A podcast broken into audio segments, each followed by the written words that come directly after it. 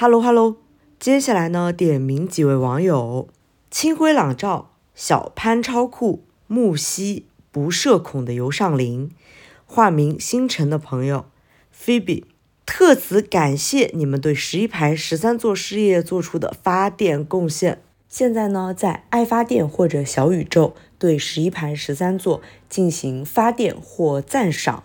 回馈实体周边的活动还在进行中，欢迎大家支持我们。听戏、看戏，一起快乐搞戏。欢迎收听十一排十三座，一档由两名孤寡猛女说十三话的戏曲主题播客。大家好，我是没有想到连续两期都是我们两个人录的导诊。大家好，我是他的搭档王玉直。哎呀，你这个每一次开头为什么都这么做作？但是大家都知道啊，就是他往后录着录着就会显露出他这个真面目啊，就并没有这么做作，并没有这么温柔。嗯，不，我那我决定这一期一直这个样子。大家退出去吧。啊，没有没有，我首先要说明一下，我们这一期的内容，其实大家可以从标题上就看出来。嗯，我们这期针对的主要是有一些朋友呢，他们可能。没有怎么进剧场看过戏，然后对于选戏曲就如何选、如何买票，然后有一些细节，可能电子票和取票码有什么区别啊？你怎么样去挑选这个呃现在在演的这些剧目不会踩雷啊？然后你怎么样知道知道 你怎么样知道自己的这个本地有什么样的一个剧种？怎么样去查询啊？就这些比较基础的问题。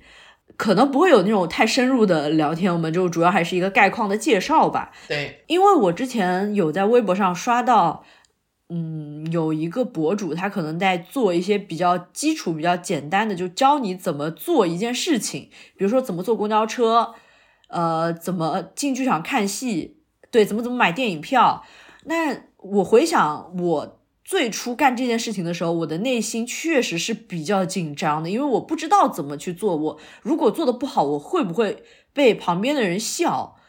那其实不会的，就只要你呃留了足够多的时间，你去探索，你只要觉得这个东西呃可能我对它有兴趣，你去做就好了，就没有必要去担心，如果我出现了什么问题会被别人笑，或者是会让人家觉得我。嗯，这个人就没见过世面。其实大家都是从第一次去接触开始的，像包括看戏曲也是，你去看，呃，其实进每一个剧场，他们的规则都有一点不一样的。你有的时候进了很多次剧场了，你去到一个新的剧场，还是会比较窘迫，这都是很正常的。对，嘲笑你的那个人才是最可笑的。对他凭什么理所当然就要认为全世界的人都要知道他的规则呢？这绝对是不合理的，嗯，所以我们这一期就从头说起关于去剧场看戏这个事情。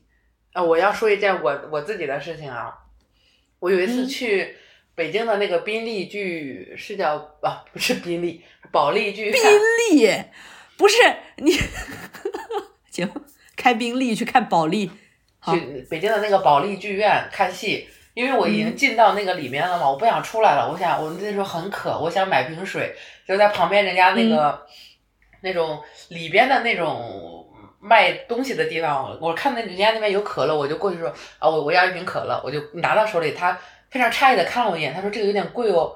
我当时心想，一瓶可乐十几块钱我也买。然后我说啊，我说多贵啊？他说四十八。哦，给人放回去了，就是外面卖三块钱一听的那种可乐。四十八，我到现在都嫌贵。不是你，你看啊，人家工作人员都已经就是已经明白了，就他需要先劝你，就说明他对这个东西也是觉得它不合理的呀。对，他也觉得贵。这个关于每一个地方的这个剧院里面有什么样的一个景致啊，他会不会卖四十八块钱的可乐？这个我们稍后再说。我们先从头说起。不是我，我进了那么多剧场，我也是第一次遇到卖四十八块钱一瓶可乐的地方。可能这就是北京吧。但是。哎，但是我们小县城啊，就我们小县城的，就是那个，呃，因为我们是县级市嘛，然后我们所在的那个就是大的那个市，他们新开了一个剧院，然后它里面是可以吃饭的。那这个回头再说吧啊。首先呢，我们先从一个就是说，你如果产生了一个念头，就是说你要去看戏，那么你怎么样能够知道你所在的地有哪些剧团、剧种？这个指老师应该可以分享，就是你是怎么找到那些可能大家都不太知道的那些演出，就是那种什么二十块钱、十块钱一张票的那些，你是怎么样获取到的信息？哦，首先我我自己知道一件事情，就是我们的暴露位置啊，我在河北邯郸，邯郸是有一个邯郸工人剧院的，它既是一个电影院，也是一个有舞台的演出的地方。看电影的时候，我知道这哦，这是唱戏这这还有戏曲演出。我就关注了他们的公众号，发现他们定期的会发布一些戏曲的演出。但是你像其他的那个怎么知道呢？只能上大大麦或者是各种各样的平台，或者是你知道这个团，你关注他的公众号。但如果你什么都不知道，你其实如果你够社牛的话，你去那个公园里和大爷大妈聊聊天，你什么都知道了。哎，其实用百度也可以，你就说，呃，搜你这个市有什么剧种，你肯定能搜出来。获取信息是有两方面的，你可以先从剧种出发，或者是先从剧院出发。对，我就是从剧院出发的，因为我当时在上大学的时候被学校组织拉去梨园剧团看了一次音乐会，然后我就知道了，哎，他有一个剧院，然后他看起来还不错，他平时应该会有演出吧。然后这个时候呢，你就必须要，我告诉大家，我们这期节目的一个主旨主打一个，你必须要。去搜公众号，这是一个非常重要的问题。对，邯郸有一个邯郸大剧院，你关注了我关注这个公众号之后，他所有的演出，你看正常的所有演出在公众号里他都会推送，你就会知道。所以你第一件事要搜的是你本地的，你搜，比如比如你在郑州，郑州大剧院，它即使是没有郑州大剧院这个剧院，它也会有郑州什么郑州什么什么剧场。郑州什么什么剧院，它都会有，它一下子就都推给你了。这件事你要在百度上搜，你就能知道郑州有什么，所有的剧场它都会告诉你。你就把你的城市搜大剧院，就全部你都知道了。你就把他们都关注上，肯定会有戏剧演出的，不管是什么剧种。你要先知道你自己的城市里边是有什么剧种的。你像我这儿的话，我首先豫剧是一个，然后本地的像那个什么那个武平调、烙子、武安平调什么乱七八糟的好多好多特别小的剧种，我都是关注了邯郸工人剧院这个剧院之后，我才知道原来邯郸有这么海量的剧种演出，这都是。这个剧院带给我的惊喜，所以关注剧院是你的当务之急。你要关注自己本地的所有的剧院的公众号。怎么获取演出资讯？这个其实也是通过这个公众号来进行一个达成吧。对你平时肯定你不会在生活中有一个认识的朋友突然就告诉你了，哎，我们接下来有什么什么演出，这不不可能的。你只能是通过公众号去获取这个信息，而且。像你除了关注剧院的公众号，你还可以关注剧团的公众号。当然，这个是呃再进一步了，他们可能都会发一些接下来有什么开票啊，接下来一个月可能会有什么样的演出啊。这个时候你就可以，或者是隔三差五的，你就去他的那个购票系统里面去看一看，翻一翻，有一些什么演出。邯郸有邯郸东风豫剧团，我关注了的，但没用，因为它二零二一年就已经不更新了。但是如果你呃，你知道了你们那个城市的有什么院团，你关注他的公众，你看一下他是不是常更新的，更新的话你就关注了他。他有任何的演出，他就算是不是那种演出，他可能下个乡，他有的时候他也会告诉你他们下乡了，他们去哪儿了。这个如果你感兴趣，并且离你近的话，你也可以去看的呀。其实，如果你去那种剧院，就比如说什么保利呀，什么你所在地的什么某某大剧院这种，它其实都是有自己的购票系统的。你不一定可以在大麦上买到这个票，因为告诉大家，因为你要在大大麦上上的话，你是要给大麦抽成的。他们如果有自己的系统的话，他们为什么不用自己的系统卖票呢？自自己的系统卖票，这个钱全都是他们的呀。是啊。所以为什么大家都要做公众号，都要做自己的购票小程序啊什么的？那这是因为大麦要抽成。是啊，当然，其实像大城市的很多演出，它还是会在大麦上有的。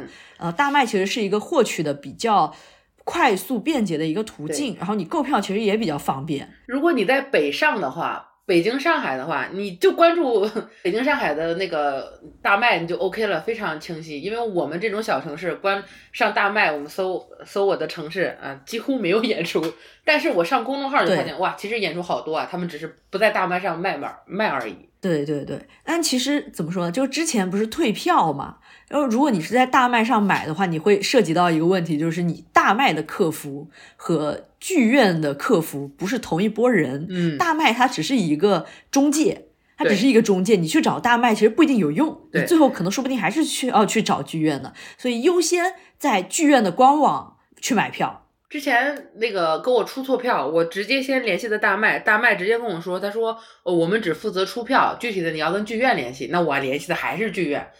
其实你通过公众号的话，你会更直接的就直接找到了剧院，你就不会再再走一波大麦了。不要太相信大麦，大麦挺不靠谱的。其实，呃，也不是说大麦不靠谱啊，就是就是指像这种演出，对，像这种演出，你是可以直接联系到剧团的。大麦任何的这种卖票的平台。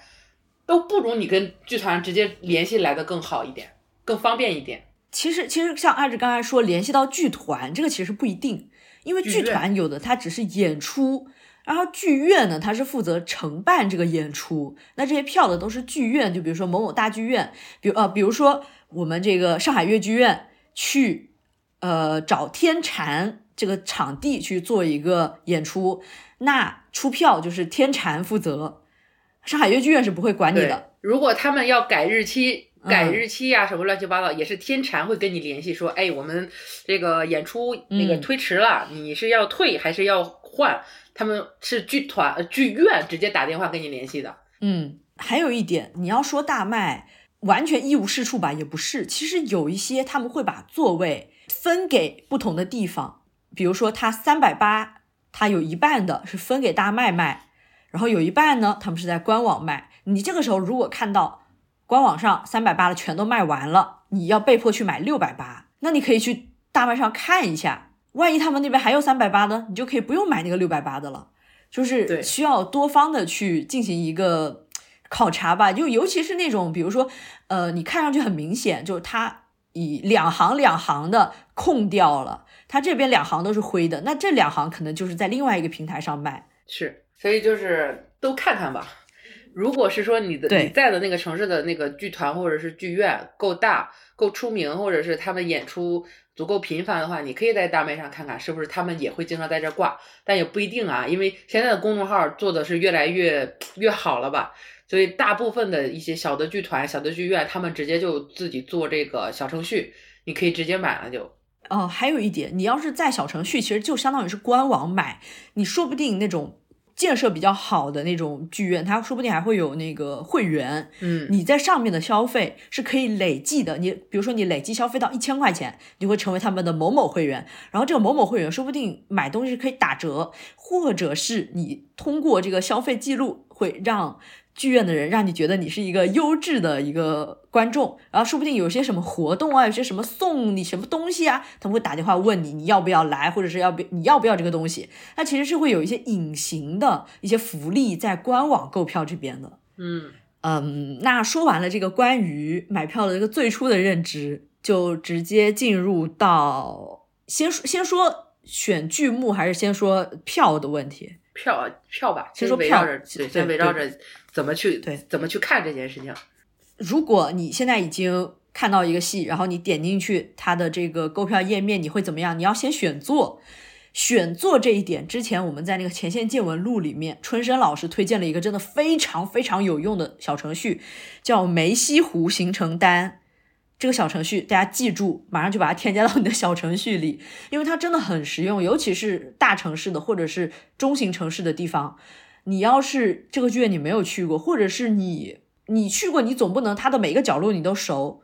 有一些剧院真的有遮挡，而且它不告诉你。就像我之前呃有一点点想去看那个呃朱姐的永不消失的电波，但它只剩一楼的最后一排。我当时就觉得很不靠谱，因为为什么一楼最后一排没有人买呢？就是因为它没有坡度，你会被前面人挡住，没有人会告诉你的，你就只能去搜，然后到时候在梅溪湖行程单里面会有坐在那里的人拍照反馈给你，或者是呃用文字来说这个地方的视野怎么怎么样，那你就可以快速的获取到你花这个，比如说一个四百八就坐在一个会被挡住的地方是不值的，那就不要去看了嘛，这是一个非常。直观的事情。我在梅溪湖上面搜了一下邯郸大剧院，嗯，没有。这还是要大大城市或者是中型城市，对对对对，我们这太小了。但是因为邯郸大剧院，我之前是我们公司在里面开会，我是在那个那个底下是转遍了的。邯郸大剧院的视野都还是嗯 OK 的，没有一个哪个角度是比较离奇的，只是说左右两侧会比较偏一点。但是居中的话，你前排后排都是 OK 没问题的。哦，说到你这个视野问题，就是你不说这个左右两侧会偏一点吗？我们觉得看戏曲最好的场子还是扇形，你不要给我搞点什么半圆形，你个半圆形真的很恶心。我跟你讲，我就直白跟你说，像那种就某一个市的那种大剧院，它很有可能是歌剧厅。歌剧厅，大家看到是歌剧厅的时候，你就多留一个心眼儿。如果它有在旁边那个最旁边的有一些那种可能独立出来的两排，它是最贴边的，然后它是斜的，这个时候你要注意，不是买越前面的越好。你坐在前面，你就会一整个就只是看到怎么说呢？看到上场口或者是下场口，连舞台都看不全，你还会被那个栏杆挡住，就是你视线以下的部位。如果是这样的情况下呢，你还是不如坐在稍微远一点的地方，呃，后后一点的地方，这样你的视野还会更好。其实也是有一个看字幕的问题，因为有一些字幕他们都是在左右两边，如果你坐在很前排，你看字幕会很不方便，你需要一直斜眼，一直斜眼。对看字幕有要求的话，建议还是坐在中间或者是中间偏后的地方，这样你视野是比较宽的。对，看戏的好的排数的话，其实就是我们八排、九排、十排、十一排。十一排十三座，可以去坐一下。对，十一排、挺好十三座打一下卡嘛。说到了这个选座，还有一点，其实我们之前也提到了，剧院是分单双座的，这个嗯是和电影院不一样的。电影院是一二三四五六七八排过去，从这头排到那头。对。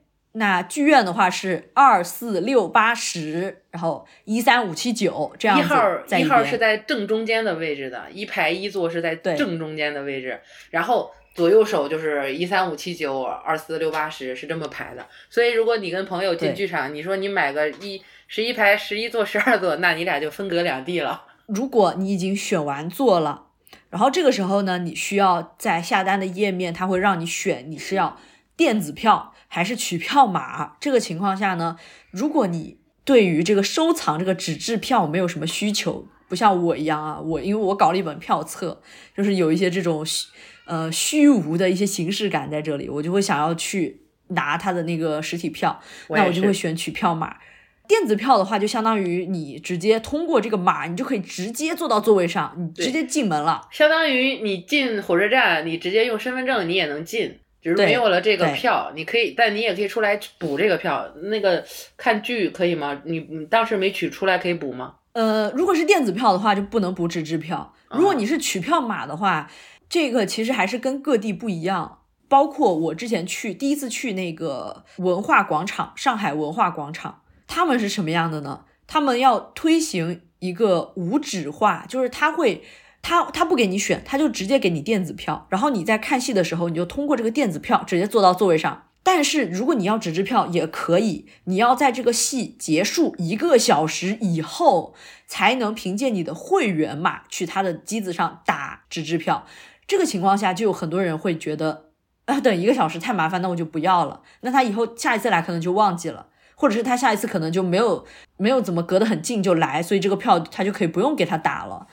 但是他这个也不会特别刁钻了，他一个小时，呃，一个小时到后来的一百八十天都可以打。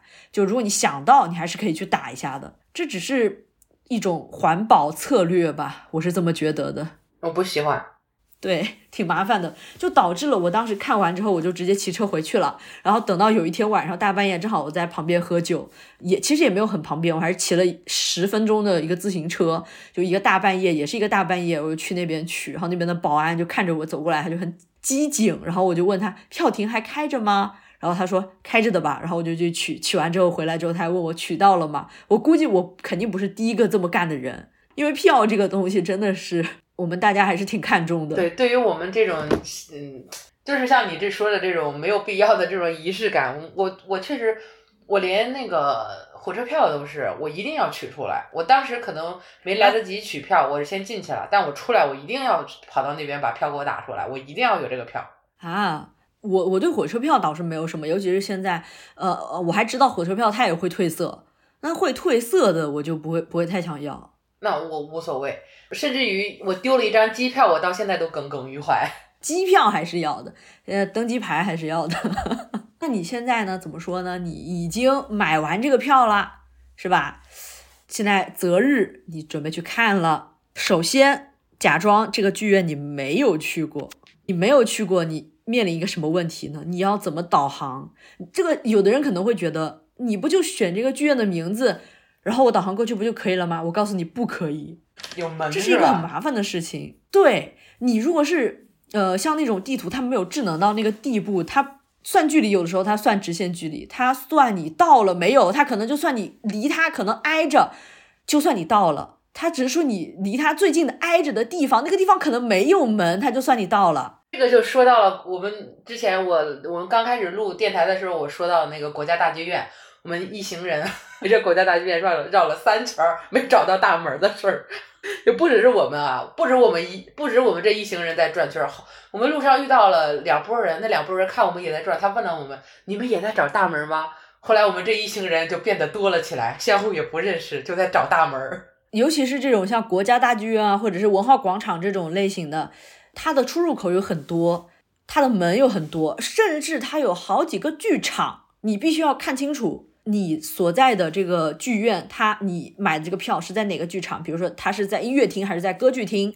它是不是在比如说黑匣子小剧场？它的门有可能都隔得挺远的。你要是赶时间的话，你一定要定位精准。这个比如说出入口门、音乐厅的进门、黑匣子的进门是在哪里？然后你精准的定位到那里，然后你在那里下车，就说不定能赶上。你要是不是，你要是定位到了一个可能它的。进口是一个北门，你去了南门，那你就得绕着它跑个半圈，那你至少这边是五六分钟就过去了。我跟大家说啊，如果你去苏州大剧院，你开车去的话，你定位了那个停车位，你要记住那个停车位是我帮你设置的。嗨，你你是在微信吗？还是在那个那个高德地图？百度地图，你用百度地图的话，你定位到了苏州大剧院的停车位，那是我设置的，那是我当初。我当时做那份工作的时候，就是设置一些地点，然后你导航导，比如导哪个门儿啊？我当时不是设导门的，我是导就是停车位的。我导了很多地方的，很多城市的那个商场的停车位。但是我印象最深的是我定位这个苏州大剧院，因为因为当有很多朋友在苏州嘛，我当时就跟朋友说，嗯，你你下次再去苏州大剧院，你定位停车场，那你记住那个停车位是我设置的。哦，你就是戏曲的指路人呐。是的。提前多久到这个问题，其实也是一个会被大家就不知道怎么选的。就像是如果要去坐飞机啊，每个机场的情况不一样，你提前到多久，你也不一定。就有的地方可能像我们厦门的机场，它进去直机很快，那你可能提前个一个半小时到就可以了。那你如果要是去浦东机场，你提前一个半小时到，你就等死吧，你你就等着花一千多块钱改签吧，你。这个是挺那个什么的。如果你知道这个剧院挺大的，对，其实跟机场是一样的，就是如果你去的是剧场，是大剧场、大剧院，你就要给自己预留一些足够多的时间，半个小时以上，一个小时这个样子。小剧场、小剧院，那你就预留个半个小时以后，十几分钟、二十二十来分钟都可以的。他这个检票什么的，那时候差不也就差不多了，你你可以直接进。真的是剧场越大，去的越早。哎，还有一点啊，呃，如果你选的是取票码，你要在剧院里还是剧院外取票，这每个地方也不一样。因为有很多地方它是有专门一个店面一样的地方，它是叫它的售票处；有的地方呢，它可能直接就是售票处、取票处就在剧院的里面，你需要先过这个安检，然后你才能去取票。有的地方是你要先取票才能过安检，这个时候呢，怎么样能够最快的？就是你要知道你要怎么样做呢？你先到门口问问保安取票在哪里，他会告诉你。其实还是这个事儿，就是剧场越大越麻烦，越复杂越远。剧场越小就就就那么个就那么回事儿，就门口就没问题。像河北河北梆子那个剧场的话，就是取完票之后进入一个像废弃工厂一样的地方，然后又一个像废弃厂房厂房的地方，那就是那个剧剧场里面演播那个演出的地方了。前面一个小门楼跟个门岗，跟个门卫大爷住的地方，那是取票厅。还有石家庄大剧院也是，石家庄大剧院是那那个取票的地方在在剧院的外面的那个。台阶下的位置，那儿很看着好像像一个什么，就是卖房的一个地方，那个是取票的地方。出来之后上了台阶，走上去，那个是剧场，然后过安检进去。这其实很石家庄大剧院也不大，但是它这个还是那个距离也不是很远，你只要走到，而且就一个门儿，你走到正门之后，你就会看到剧场的门儿和卖票，就是你取票地方的门，你也是能看到的。它只是装修的比较现代。河北梆大河北梆子剧院就是。主打一个没钱、贫穷、没地儿、地方小。呃，那现在取完票了是吧？取完票了，我们准备要进这个剧场了。进剧场的呢，如果它是比较大的一个剧院，它可能会要过安检；小地方就基本上不用了。大地方过安检，他会查什么呢？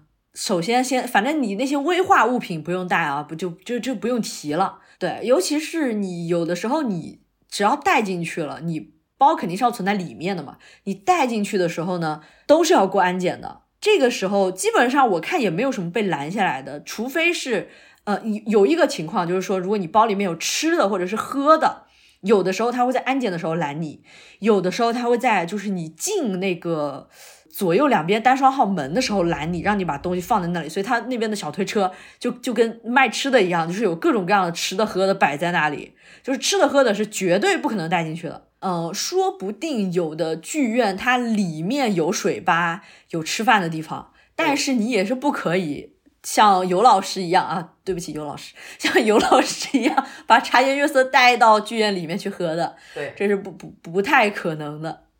有水吧，卖你四十八块钱一瓶的电那个可乐，对你四十八块钱一瓶的可乐也不能带进去吧？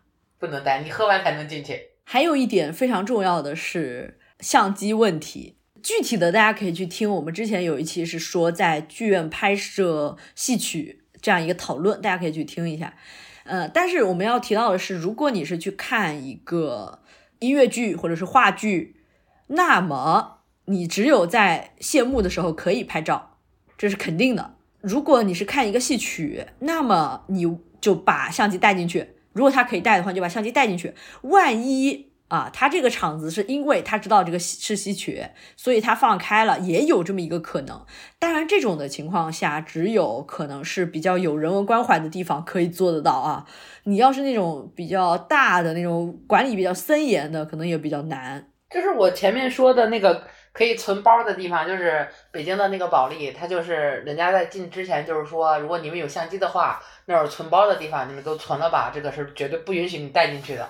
就是你得分。它能不能带？就首先能不能带进去？其次呢，能不能拍？就是在演出过程中拍。但是这个基本上现在在国内很少可以在演出过程中拍的。但是谢幕包括返场都是可以拍的，这个是一个不成文的规定。所以你会经常会在那个视频网站看到各种各样的谢幕视频。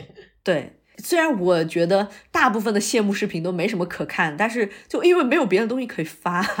好，那现在我们已经存好了包，把四十八块钱的可乐放在了门口的小推车上，然后进到了剧场里开始看戏。这个时候呢，我们的前提都是看戏曲啊。这个时候，如果你之前看过别的东西，比如说话剧，比如说音乐剧，哦，在我自己看的过程中，我是觉得他们鼓掌次数真的很少，他们会就是像礼貌一样的保持自己的安静，这个是他们的礼仪。但是如果你在看戏曲的话，上来一个人。这个演员，你知道他是今天的这个台柱子啊。我们上一期提到的这个台柱子，他亮相的时候鼓掌可以鼓，然后呢，他准备叫板，呃，不是他准备叫板，不是他叫板的时候，或者是他起腔的时候，或者是他要唱名段唱完的时候，你可以鼓掌叫好。这是一种你看习惯了之后，你会有一种生理的应激吧。听到台上唱的很好，你就会底下哇好，然后你就即使你不能这样的话。你会在内心里就哇哇好好这样子，而且如果怎么说呢？戏曲如果他们整场演出台下鸦雀无声，他们自己也会说，今儿的场子太凉了，他们会反思为什么会这样。对，但就就就就就，其实台上的人可能也没有问题，台下的人也没有问题，他保持一个他的礼仪，而台上的人就觉得啊好凉，底下人就觉得哇还不错。然后我就准备在谢幕的时候非常猛烈的鼓掌，但是不要压抑自己的心情。我们戏曲就是主打一个真情实感，你叫，你鼓掌，你发泄自己的情绪，你告诉他你演的很好，这就是戏曲。在戏曲在演出的过程当中是可以有即时的反应的，就是你觉得他好就鼓掌叫好，真棒，就让他知道你这唱的就是好。但是就他唱的不好的话，你也可以叫道好，吁嘘他一下吗？嘿，好像现在我也没有怎么在现场上有听到别人说吁的，基本上没有。怎么说呢？因为现在的观众总觉得好可以夸，不好就保留一下，不好咱们就是谢了幕之后可以吐槽，可以说，但是不能让演员压力什么的。但是怎么说呢？哎，他如果唱的真的不好，你就走吧，别听了，挺难听的。对对对，你可以走哈。但但是有一个情况就是，其实有很多时候，因为戏曲演出它东西比较多，就是他的头套啊，他的麦啊，他的身段，他比如说他要做什么武戏，他要打出手，他要怎么样翻跟斗啊，这过程中都是有可能出现意外的。但这个出现意外，你也可以用掌声去鼓励他说没有关系，这个就是意外嘛，也不是说因为你的能力问题。就比如说之前，呃，我在看一个武戏的时候，那个昭君。就是很倒霉，我觉得那个演员他可能自己内心都是就就已经崩溃了，无语了，就因为他头套一整个掉下来了，你知道吗？就是我在底下都震惊到了，我想这要是我，我不得难受死，我得难受个一年都不一定吧，我真的是觉得，就是边上的演员也在帮衬他把那个头套就捞起来嘛，然后。大家就定在台上定了一会儿，然后呢就下去，等到他就直接把那个头套摘了，然后回来继续唱，先把这个戏给他唱完。像那个之前 B 站有一个视频，就是黄慧和唐小玲演的那个打金枝闯宫那一折，黄慧一上一上场，她的麦就没有声音，她自己尝试着唱了几句吧，哦还是没有声音，她就她就停下来了，对，她就那个。做了个姿势就退回去了，然后唐小玲那边悠悠的也就下场了。台下观众台台下的观众也发现了，就因为他这时候郭艾的那个角色就应该进去跟公主吵架了嘛，但没有，因为麦确实是没声音。他甚至演员往两两次往那个后台看，还是没有声音。他就唱完了那一段之后退退下去了，唐小林就跟着下去了。那个就是那个就是观众录的嘛，观众录的，观众就说：“哎，麦没声音是不是？没声音。”然后就说：“然后他下去的时候，大家都笑了，说：‘哎呀，就是没声音，他们下去了，要重新来了吧？’你都能听到观众的在讨论这个声音。其实这这种东西也不是说演员的，就是他们也想的这种事情，这是就是算舞台事故吧。你像之前。《红楼梦》在哪儿演出？整个舞台不是黑了吗？重新演了又。就其实，如果出现这种事故，你演员怎么处理是很重要的。就比如说，你演员，你总不能在台上唱的没声音，突然一下你就停下来，然后你就走着你平时的步子就走下去了，这种就是属于是 疯了。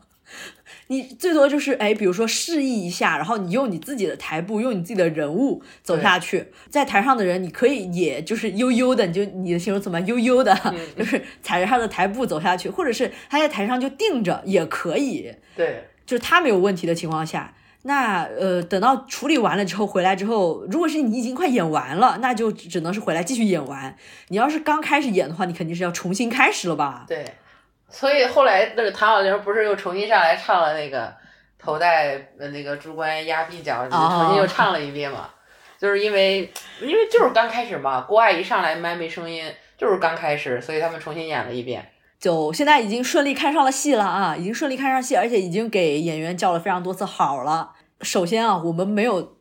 规定这场戏它是一个什么戏？它是一个好戏还是一个不好的戏？现在我们完成了这个进剧场的一整个套路之后，我们再回到你要怎么样去选？市面上有非常多的戏，你要怎么样发现？比如说这个戏正好有一个昆曲或者是一个越剧或者是一个京剧来我们厦门演出，我不会都去看的，我不会那么傻的。不是因为我喜欢戏曲，然后来了一个戏曲我就去看。首先，我我分享一下我个人的选择，呃，现代戏，考虑一下，一定要考虑一下。你除非是你知道，呃，有一个非常不错的演员，或者是你觉得，呃，你知道这个戏的风评就还可以值得一看，不然的话，现代戏咱们就算了吧。呃，这么说吧，只要你没看过戏，你这个人你从来没有看过戏，然后你的你在的城市来了一台现代戏，不要去看。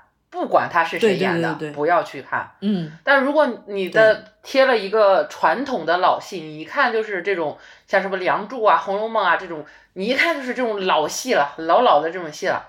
你要你要不要去看呢？你看有没有青春版三个字？但其实对于一般的观众来说，青春不青春的话，他们其实听不出太多区别，只要能够感受到就好。我要说的就是这件事。如果是青春版的话。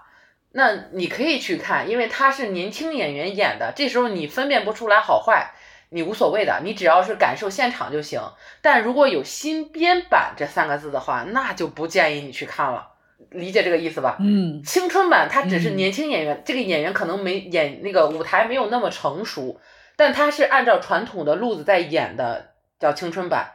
新编版就是现在人的理解去重新去演了这个戏，而你又知道。你你应该会知道现在的人怎么去聊理解老戏的一些东西的，那这个时候他们把这些东西重新拆拆了一遍，又重新组装起来，再给你去看的话，其实那我就更建议你会你你把这个第一次进剧场看戏的这个体验留给老戏，留给传统戏，留给更好的演员和更好的剧目去，这种新编戏。呃，新编的老戏这种东西，我我们是不建议你，你第一次看戏就是看这种东西，因为可能会对你后续的这些建构你对戏曲的认知可能会有点不好的印象。可你可能以后你看了比较多的戏的时候，你回想起来，你第一次进剧场觉得，哎呀，这东西其实是不好的。但呃，如果是说你能够第一次就看到好东西的话，建议你再忍忍，你你等一个好的。但如果是你们本地的那个剧团的话，你也不知道好不好。但是他贴的那个戏，他并没有任何，只要不是新编戏，然后你们本地的剧，因为本地的剧团他很少会演那些特别特别新的东西，特别奇怪的东西。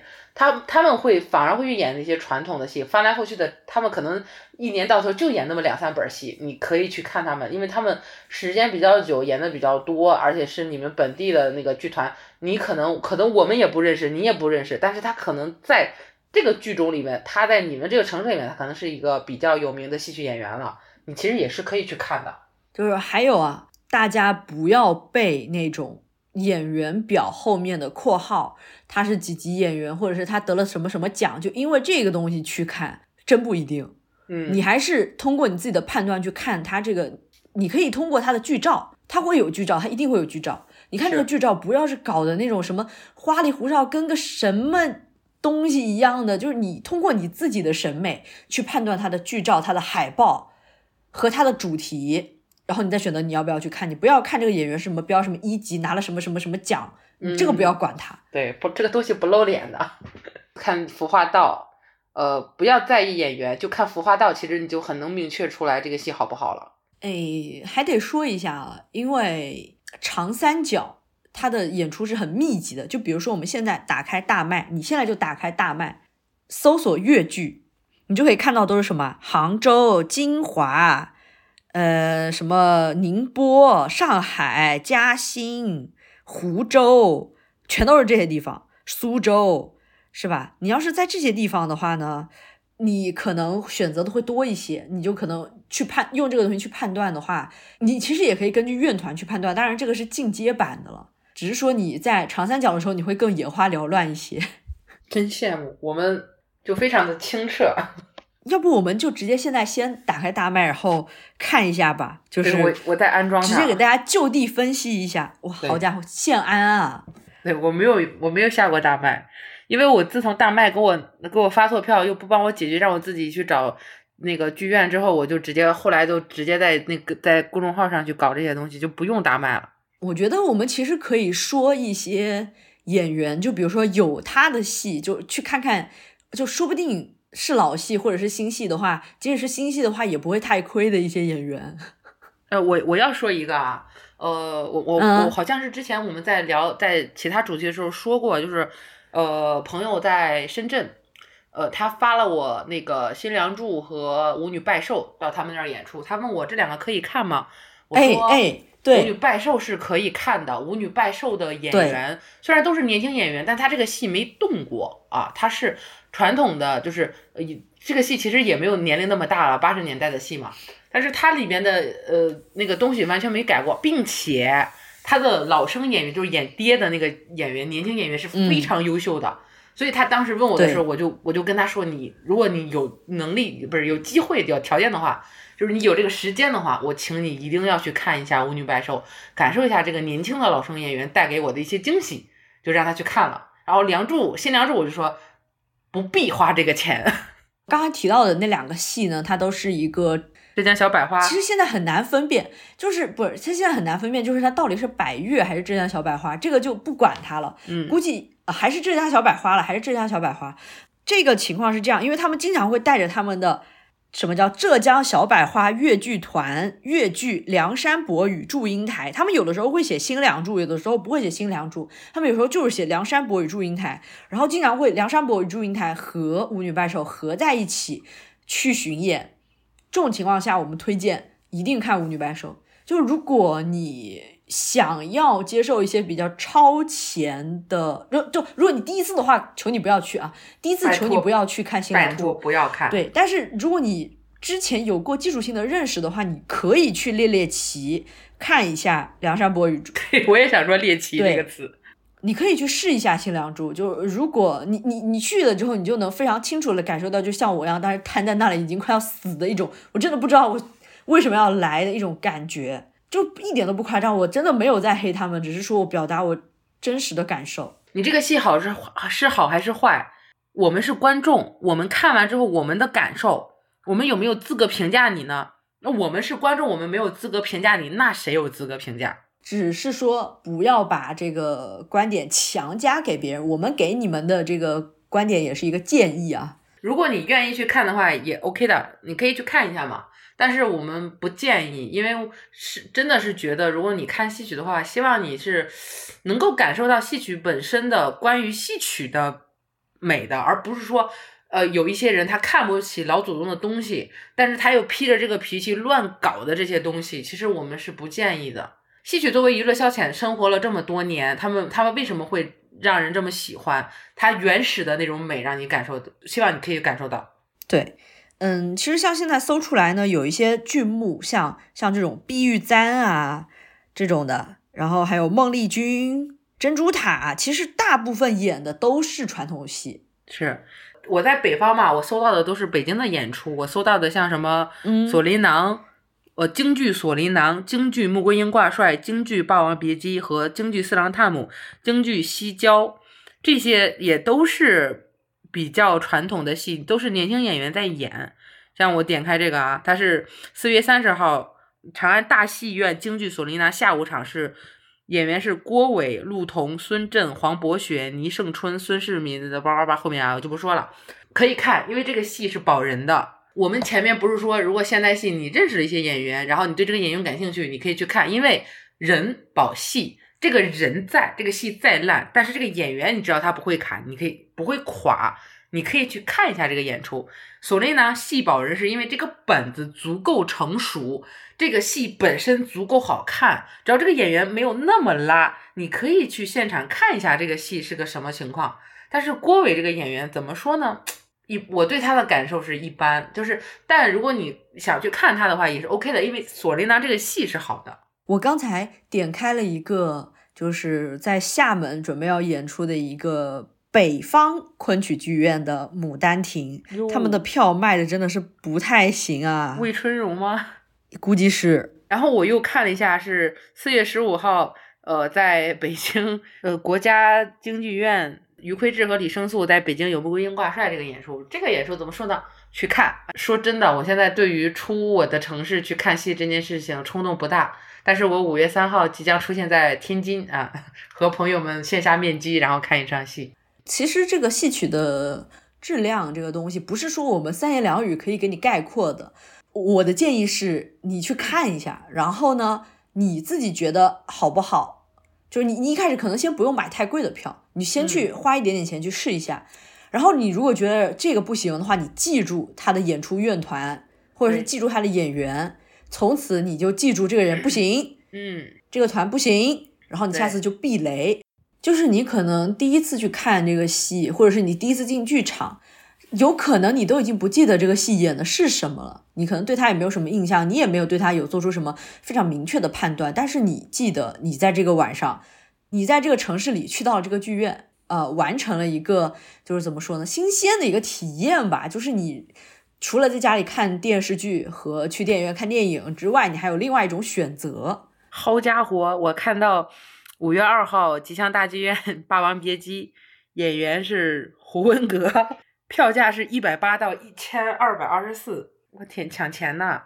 哈，是最高还是？它这个价格哦，它价格最高是四百八，但是如果说你买三张的话会打折哦。它并不是说一张卖卖一千二，我说一一张一千二，李胜素、余魁志都卖不了这么高吧？胡胡文阁，呸！但是你你要说这个一千二啊，我要我要。给你开个眼界啊！我们现在在这个大麦上搜越剧，然后你就可以看到一个呢，越剧《陆游与唐婉》，毛维涛、陈辉玲领衔主演。然后他的呢，他的包厢一张票六千六百六十六。那还有花三四千块钱到现场不能坐，也不能也没水喝，还得给人干活的那种票呢？你咋不说呢？但是，呃，必须要说清楚，就是这个包厢位它是不是面对我们的？虽然它开出来了，但是它的人家的面向不是我们，人家是请的人家的贵宾去看，只是说他给你看看，我们这边有一个包厢，这也不用把它就列在这个里面去考虑。所以就是我看了一下，北京的演出蛮多的，而且都是，呃，比较大的演员都会在北京演，你 主打一个令人羡慕哈。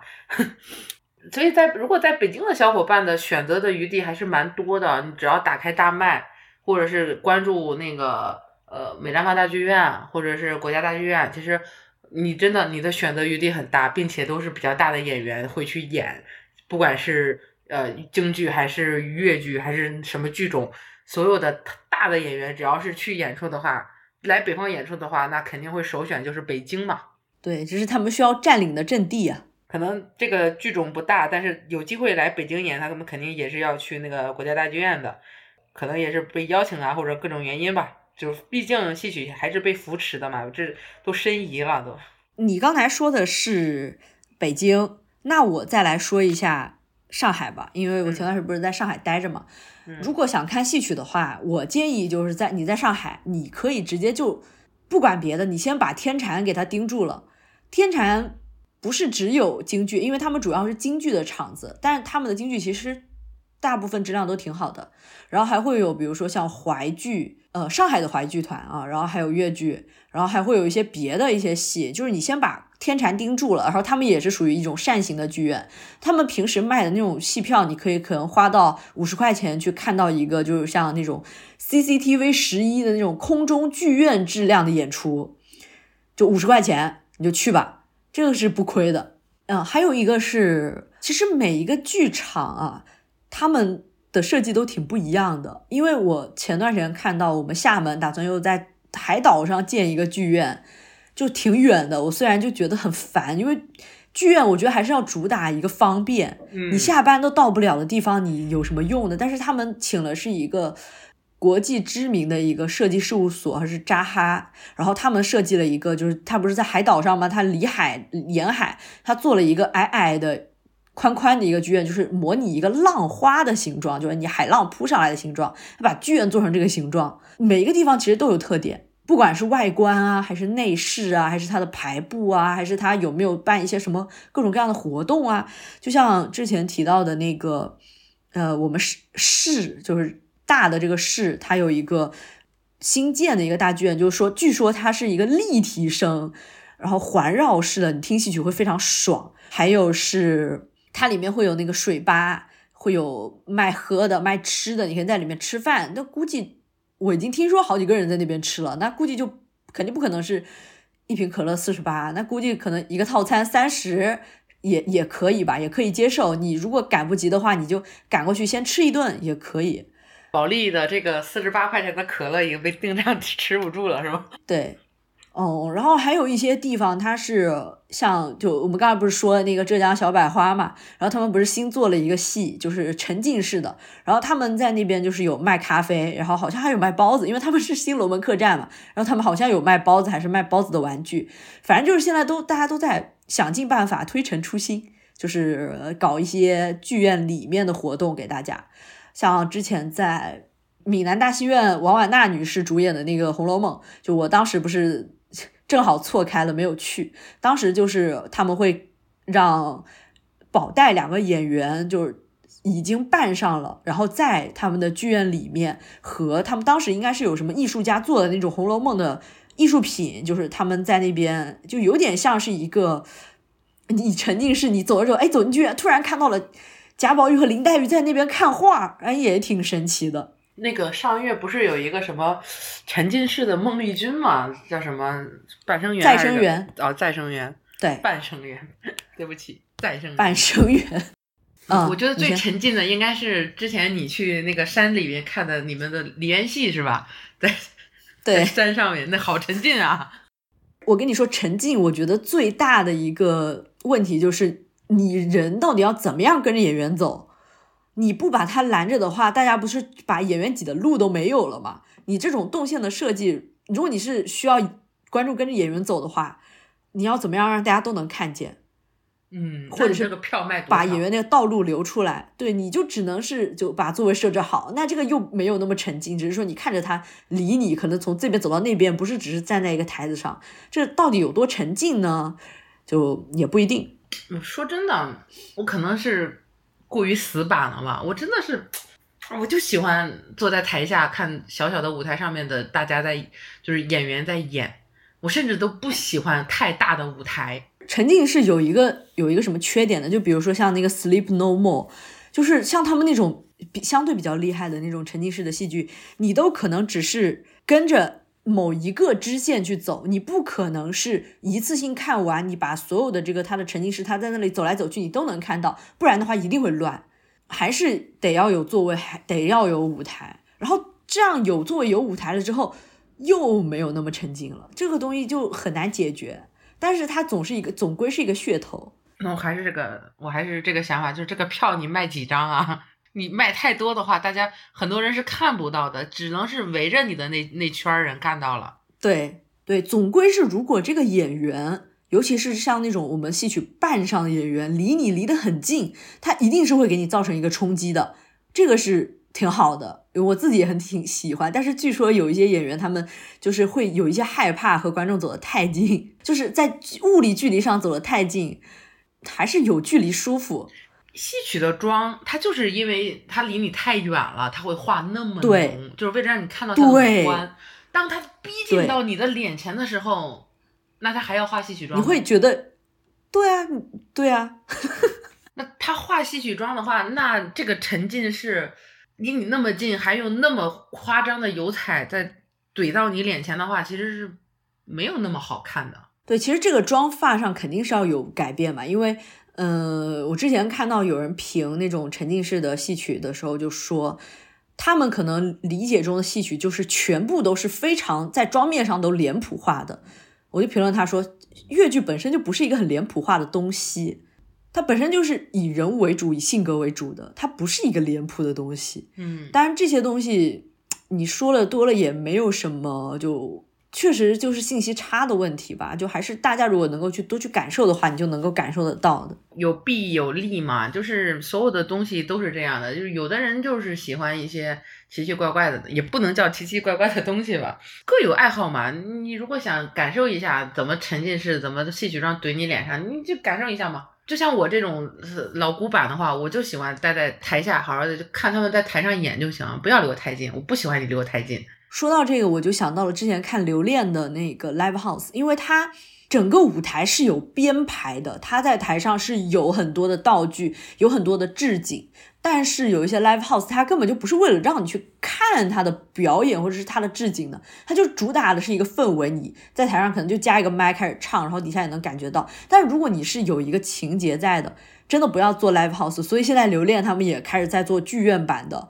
就我这么矮，我看又看不见，然后你还经常往地上坐，往地上躺，那我看什么呀？这其实是有一点像的，就是还是一个。怎么考虑的问题吧，就人家现在也开始准备做剧剧场版的。剧场版的话，你就可以坐在底下就一览无余，他在台上怎么表演你都可以看得到。这其实我觉得体验是更好的。那差不多，我们这期其实说的内容还是比较详实的，我这个嘴巴都说干了。那好，那今天的节目就到这里结束了，感谢大家的收听，再见。剧场见，剧场见。虽然你们可能见不到我们，但是见剧场吧。这期节目的最后就播放一段，我其实一直想给大家分享，但是一直都没有找到机会分享的一段流行化的男音。其实听到我要放这个的时候，阿直非常的震惊，但是呢，哎，听到了这个小姐姐非常清脆可爱的。唱流行化的男音的声音的时候呢，他可能会有一点理解吧。希望大家可以感受到，至少可以感受到男音的旋律，这也算是一个预告。接下来一期呢，和泉州强相关。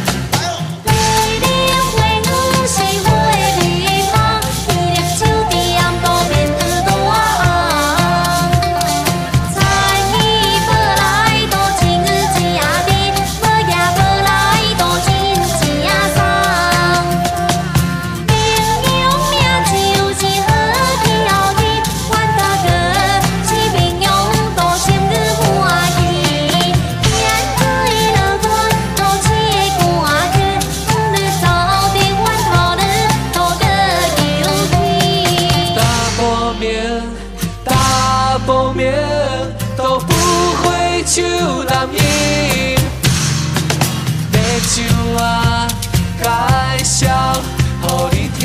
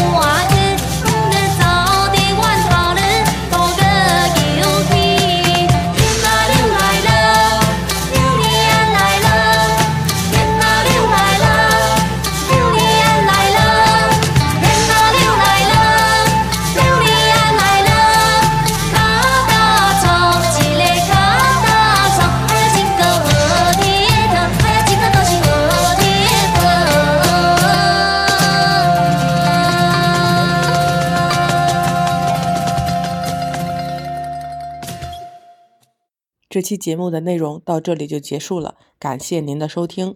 如果觉得我们的节目还不错的话，订阅、关注、评论和分享给你的朋友，这都是对我们莫大的支持。